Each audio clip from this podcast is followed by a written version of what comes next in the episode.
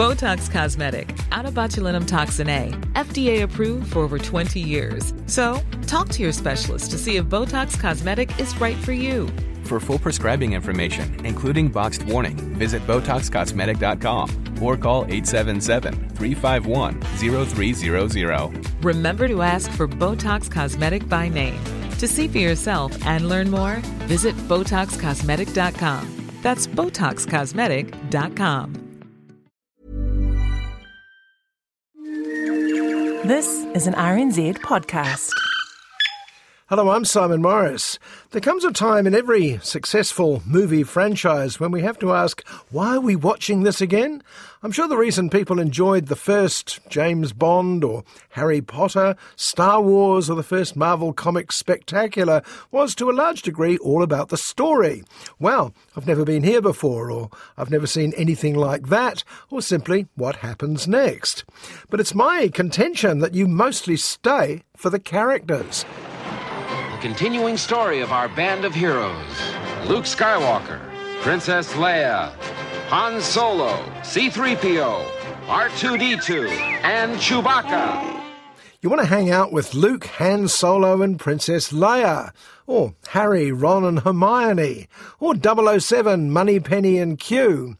The plotline is often just an excuse to get back together with some old friends. Now, TV series know this, comic books know it, but I'm not sure movies do. So what's going on, James? They say you're finished. What do you think? I think you're just getting started. Magnificent, isn't she? 0 to 60 in 3.2 seconds. A few little tricks up her sleeve. After a few movies, the creators start to believe that we're still mostly there for plots. More and more complicated plots. Plots that frequently demand that audiences have seen, remembered, and inwardly digested every single element of every single previous episode. We started getting some visitors. From every universe. What is this, an exam? The most famous disconnect between audience and creator was the George Lucas prequels to the popular Star Wars trilogy. What had been an old-fashioned kids' serial turned into a painstaking analysis of trade routes of the Republic. You're kidding, right? The Senate must vote the Chancellor emergency powers. As my first act, I will create a grand army of the Republic to counter the increasing threats of the separatists. And Harry Potter, originally Tom Brown's School Days with Magic Spells, became a sort of gloomy riff on, I don't know, Milton's Paradise Lost or Dante's Inferno. Frankly, audiences were more interested in who was snogging who at the end-of-year ball. I was just wondering if maybe you wanted to go to the ball with me. Mr. Weasley, place your right hand on my waist. Where? Is that Hermione Granger with Victor Krum? You're fraternising with the enemy. The enemy? What brought up the subject of why are we here, plot or characters, of course, was the latest from the Marvel Comics universe, the MCU, with a name that sums it all up, Doctor Strange in the Multiverse of Madness. I'm sorry, Stephen. Your desecration of reality will not go unpunished. Clearly, someone's put a lot of time and effort into the concept of alternate realities, but given the choice of endless video game landscapes and hanging out with the original Avengers, say, I suspect most fans would choose the latter. Never one to shrink from an honest challenge. Get after it. It's physics. Right, so if I lift it, I then rule Asgard? Yes, of course. I will be reinstituting prima nocta. But movie makers, being who they are always looking for other options. This week, The Velvet Queen features two Frenchmen waiting for something to happen. And After Yang, trying to convince a child that her robot friend isn't a real character. But first, Doctor Strange in the Multiverse of Madness. Don't cast that spell. It's too dangerous. Why? We tampered with the stability of space-time. Multiverse is a concept about which we know frighteningly little. Director Sam Raimi kicked off Marvel movies as we know them when he made Spider-Man in 2002. There had been other films based on Marvel Comics titles, but Spider-Man was the first one to take it seriously, to cast it properly, and to make sure there was enough character meat on the special effects bones. And that was the blueprint producer Kevin Feige has run with ever since. I did what I had to do. Protect our world. You cannot control everything, Strange. So when Feige needed someone to pick up the reins of the second official Doctor Strange movie, he turned to his old buddy Sam. Raimi certainly had the chops, and like Feige himself, he absolutely lived and breathed comics.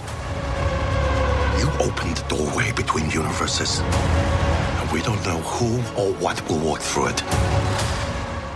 But the reason that Marvel movies have done so well for so long is that they're not just aimed at rabid comic book fans. That's why outsiders are brought in regularly to direct the films. People like Kenneth Branagh, Taika Waititi, Kate Shortland and Ryan Coogler. People who ask questions. Someone once told me that the reality I thought I knew was just one of many. The second Strange movie comes at the end of a string of MCU projects exploring parallel universes, including the Avengers Endgame, Spider-Man No Way Home, the TV series WandaVision. Wait, are we expected to have seen all of these? Wanda. Well, I knew sooner or later you'd show up. I made mistakes, and people were hurt. I'm not here to talk about Westview. Speaking as someone who has actually seen most of them for professional reasons, but promptly forgot each one shortly afterwards because I'm an adult, I found myself regularly stubbing my toe on bits of arcane Marvel lore. Be careful which path you travel down. The stronger than you have lost their way. You think there will be no consequences? We're in the end game now. So now the one thing preventing the multiverse descending into madness is the hard-working and able cast. Benedict's Cumberbatch and Wong, both excellent, the always professional Chiwetel Ejiofor and Rachel McAdams, and the talented Olsen sibling Elizabeth as Wanda Maximoff. I could use an Avenger. It's about time you showed up. Wanda, what do you know about the multiverse? Viz had his theories. He believed it was dangerous. The story, as far as I could grasp it, is that to counter the big bad in the Avengers movies, Sorcerer Supreme Dr. Stephen Strange opened up the multiverse, which apparently you mustn't do. It was the only way.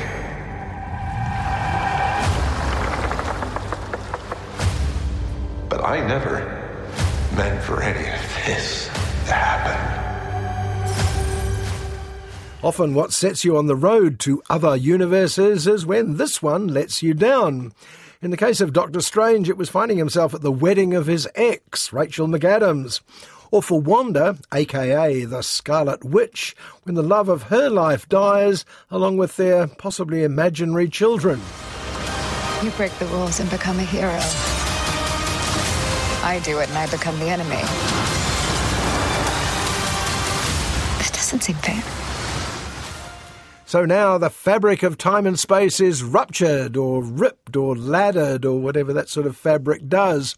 And unless Doctor Strange is very careful, he'll not only go tripping through the ordinary multiverse, but he may find himself up against the multiverse of madness.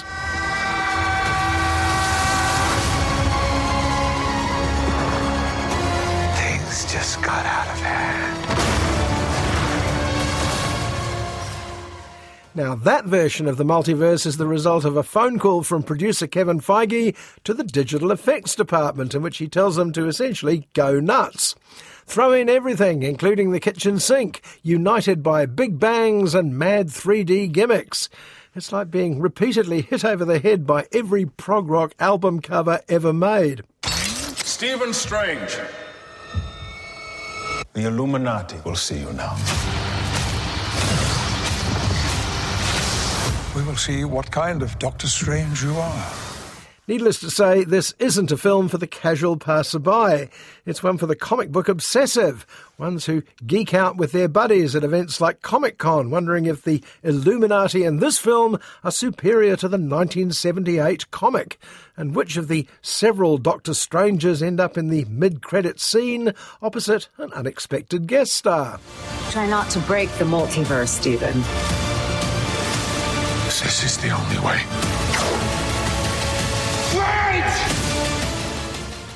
But while this film may aim, possibly successfully, at the fans of earlier Marvel Comics movies, it doesn't include nearly enough of what made those films work. If you're a signed-up Marvel fan, or are attracted by a title like In the Multiverse of Madness, this may very well be for you. But for the rest of us, this film, like so many recent comics films, is both too much and not really enough. The multiverse. It's life or death.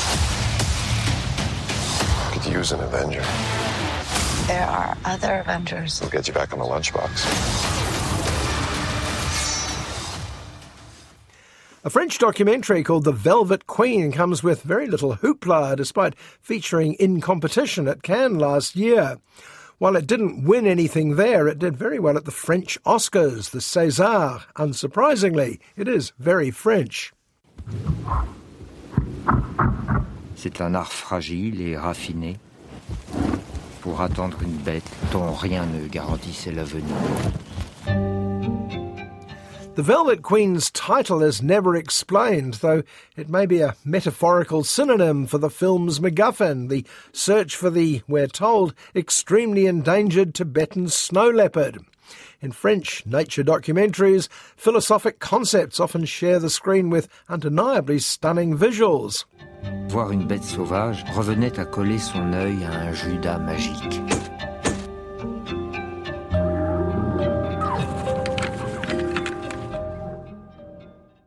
There are 3 stars of The Velvet Queen, though only 2 appear on screen. Celebrated nature photographer Vincent Munier met adventurer and author Sylvain Tesson at a film festival and invited him to come to Tibet with him for his next project.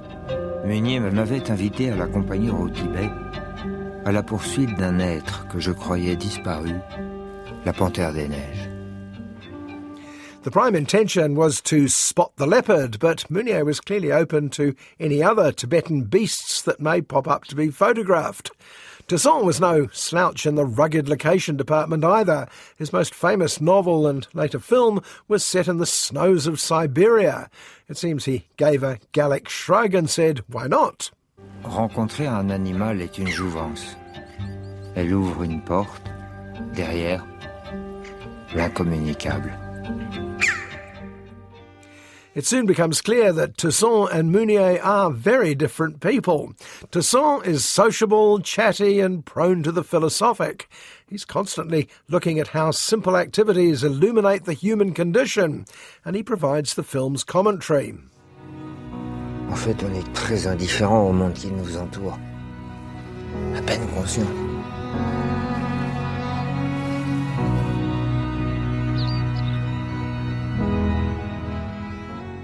Reclusive photographer Munier prefers to allow events to unfold. His technique depends on the blind, a fixed camera hidden in camouflage that waits for animals to arrive. As you can imagine, sitting around day after day waiting for something to happen drives his colleague crazy.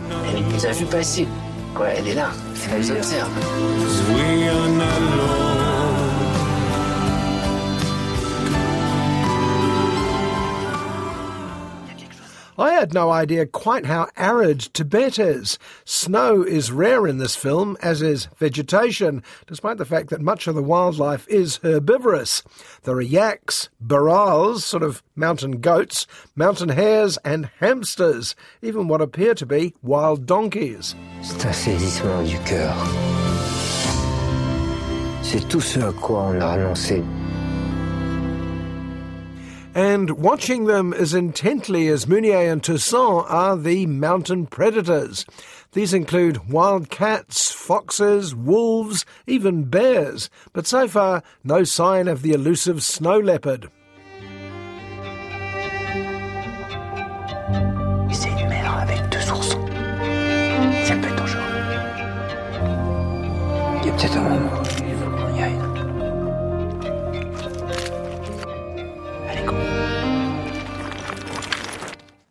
But just because you can't see them doesn't mean they aren't there and aren't looking at you. Mounier describes how he once photographed a snow leopard without realising it. So brilliantly camouflaged was it that it wasn't until he developed the film weeks later that he realised what he'd got. Sylvain, regarde. Elle est vraiment une de crête. Se détache dans le ciel. Magnifique. I said there were 3 stars to this film, the other being the cinematographer co-director Marie Armiguet.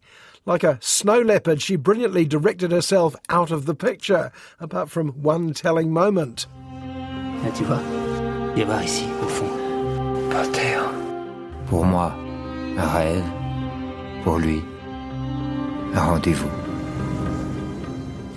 The adventurers are visited by some Tibetan children, one of whom draws a picture of the visitors climbing a mountain. There's Vincent, there's Sylvain, and to one side, there's Marie.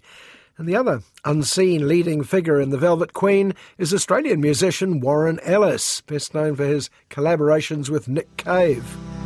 This world has ears and rocks have eyes. En fait, on est très indifférent au monde qui nous entoure, à peine conscient. Nick makes a brief appearance in song near the end of the film. And the only other obvious example of directorial artifice is a couple of scenes featuring bored Tibetan soldiers watching these crazy French people climbing the Himalayas.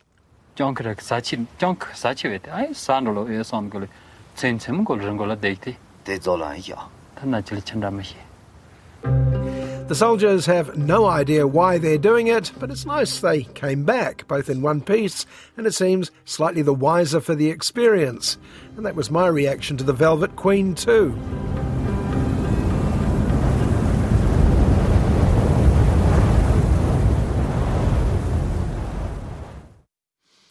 After Yang may be a movie whose time has come. Not only is it about AI and robots, but the director, a chap called Koganada, is American-Korean. This is a time when Korea and Koreans have a higher profile than ever before. From last week's terrific thriller Escape from Mogadishu to recent award winners Minari, Parasite and the hit TV series The Squid Game. It is an interior core problem. I need your permission to break open the core. Sci-fi films about robots have been around since the silent era, of course, often asking the question, when is a robot so close to human you can't tell the difference? I think of films as diverse as Blade Runner, Alien, I, Robot, and the TV series Humans. But as science fiction gets closer to science fact, the attitudes change, less paranoid perhaps. Come on, Yang. What are you doing? Come on.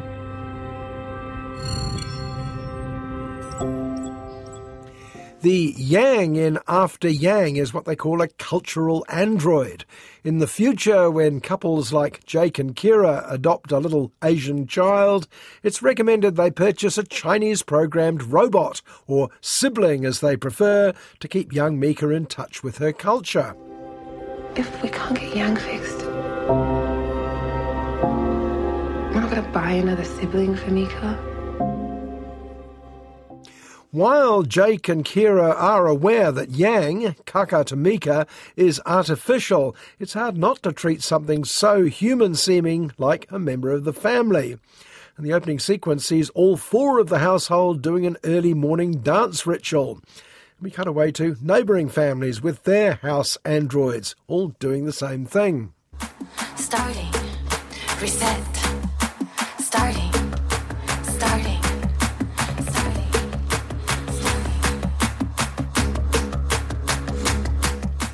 But technology, even in the future, apparently remains fallible. Yang develops a serious glitch and freezes, it seems, permanently. Jake, played by Colin Farrell, asks around for advice, the problem being that Yang wasn't quite brand new when they bought him.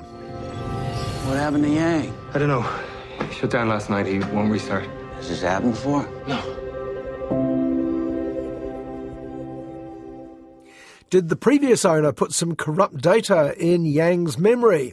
That would explain why, in the many conversations Jake had with Yang, the concept of memory came up so often. Did Yang, like so many fictional androids of the past, have a nagging wish to be human? And more to the point, how is Mika going to cope in a suddenly reduced family? We might have to compete in the family of threes. I don't want to be a family of three. Mika. I want Kaka back. The performances in After Yang are sweetly judged. It's good to be reminded just how good Colin Farrell is in quiet, uncrowded material like this. He plays the owner of a small tea business. Yes, even in the future, the answer is quite often a nice cup of tea. Is the taste why you like tea? Has something to do with it? Is it why you've given your life to tea? Given my life to tea? Well, that sounds... pretty serious. Is it not serious? In his search to find a way to repair Yang, or bring him back to life if you like, Jake finds an earlier owner. Yang was pre-loved several times, it seems. And Ada, Hayley Lou Richardson, dialing back the perky in this film, has a different take on Yang than Jake. Did Yang want to be human? That's such a human thing to ask, isn't it?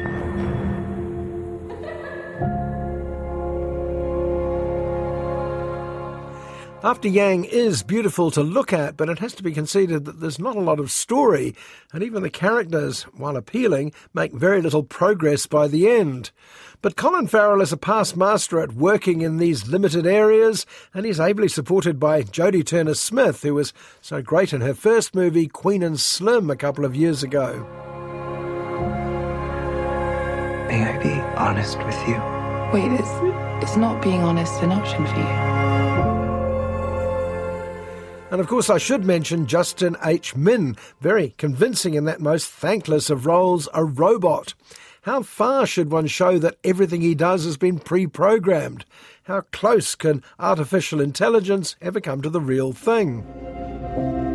We've always known that some bots are equipped with spyware. You might not want this bot in your house anymore. After Yang is a slight film, a sci-fi short story brought to life, but its pleasures are often very human, and these days watching a family attempt to move on from dependence on devices is surely a good thing. And in that spirit of take a few hours away from your phone, it's time to go. I'm Simon Morris, and I hope you'll join me at the movies, same time next week. Botox Cosmetic, out of botulinum toxin A, FDA approved for over 20 years. So, talk to your specialist to see if Botox Cosmetic is right for you. For full prescribing information, including boxed warning, visit BotoxCosmetic.com or call 877-351-0300. Remember to ask for Botox Cosmetic by name. To see for yourself and learn more, visit BotoxCosmetic.com. That's BotoxCosmetic.com.